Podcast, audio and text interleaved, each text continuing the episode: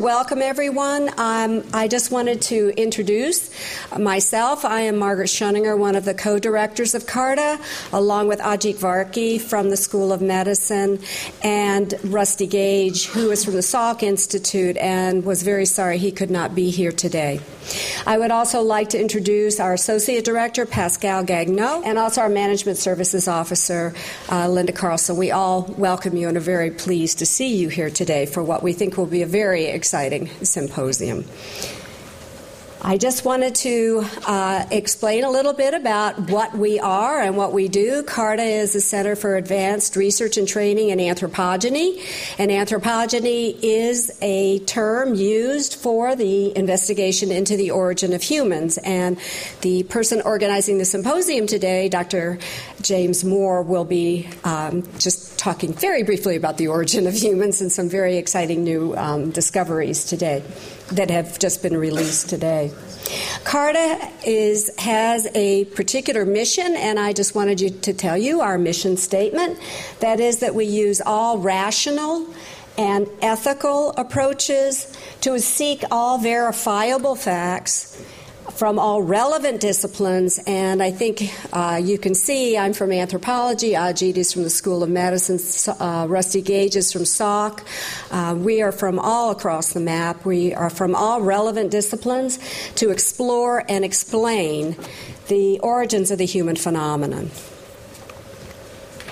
I want to give a special thanks to our major sponsors, uh, the G. Harold and Lila Y. Mathers Charitable Foundation, and especially to the director of that foundation, Mr. James Handelman.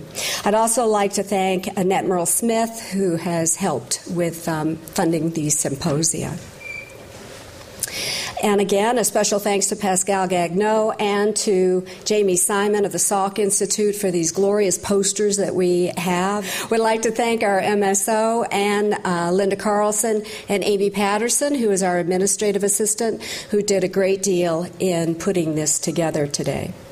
So I will. Um, turn this now over to Dr. James Moore, who is the organizer of this symposium on culture as a phenomenon across various animal species.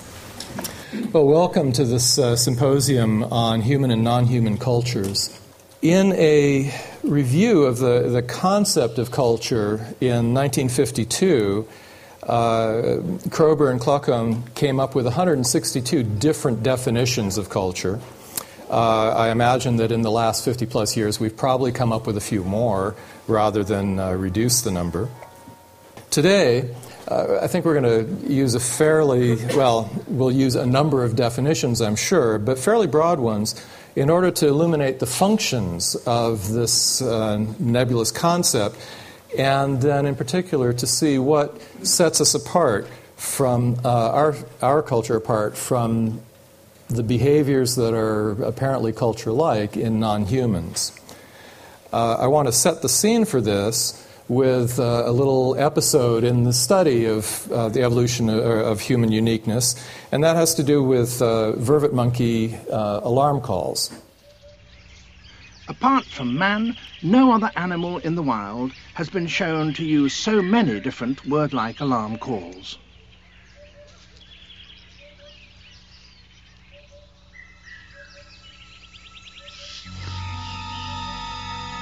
A call that means danger from the air.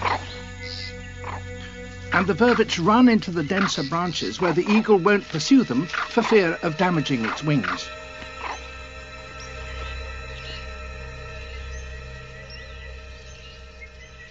From the safety of the thorny branches, the vervets scream furiously, and one is even brave enough to launch a lightning attack.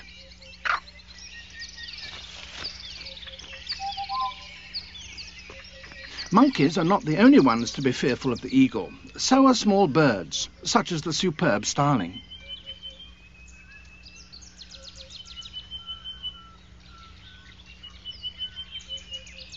Vervets understand the starling's vocabulary. The bird shrieks a warning, shh, danger on the ground, and the monkeys repeat it using their own term, and everyone runs for it.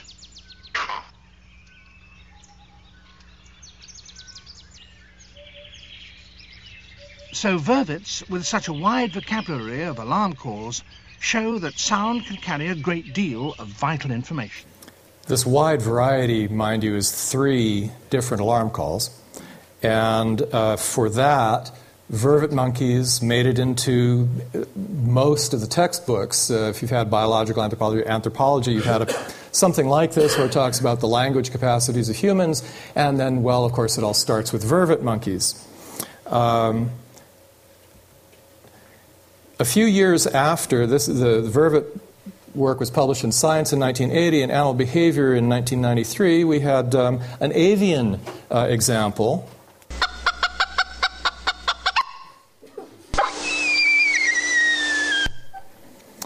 Oddly, this paper has not made it into the textbooks. and is not as widely known. Uh, maybe because they only have two different uh, predator alarm calls rather than three. The message here is that if we're trying to understand the human phenomenon, it's a mistake to stop at our closest relatives.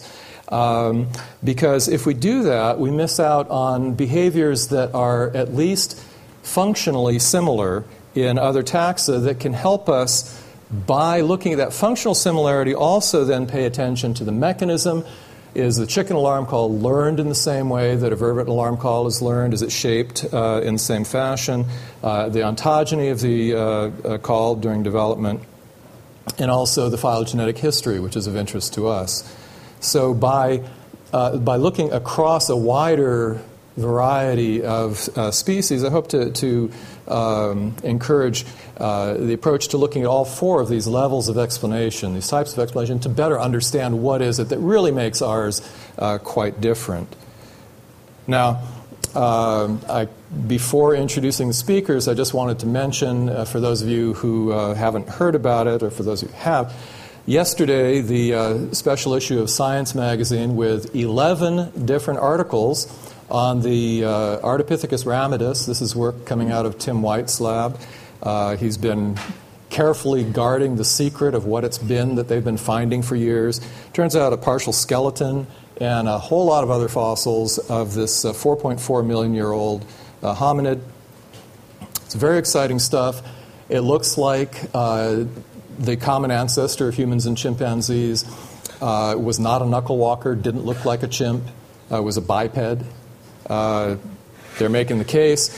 And I take this opportunity to just point out the, the forest there. That's a, a, a modern forest that, based on analysis of fauna, uh, fossil plants, uh, phytoliths, that's sort of the habitat it's thought that um, Ardipithecus uh, ramidus lived in. Uh, this is where I work in Tanzania. So I'm a happy camper right now. All right. We're going to start off with an overview of uh, human cultural universals uh, by Donald Brown. Uh, Rupert Stasch was going to talk about cultural reflexivity. Susan Perry looking at cultural traditions in capuchin monkeys. Tim Wright, who is not on the original schedule, but uh, we're very glad that he could make it, is going to address uh, parrot dialects, and that's a, a, special privilege because Tim was a graduate student here, and uh, just a couple of years ago, I was on his committee. It's been more than a couple. Uh, we'll have a break then, and the refreshments are outside. Peter Tyack talking about uh, vocal learning in parrots and dolphin. His major research is in dolphin, but he's going to address the comparison with parrots. Hal Whitehead, sperm whale cultures. Andrew Whiten on children and chimpanzees. Uh, for those of you who have children or chimpanzees, there's often a lot of overlap there. And Jonathan Friedman uh, will be talking about culture as emergent order. And um, in order to cover this breadth in the time available, I'm afraid we're not going to have time for questions. Uh, you can probably buttonhole speakers during the break uh, or afterwards.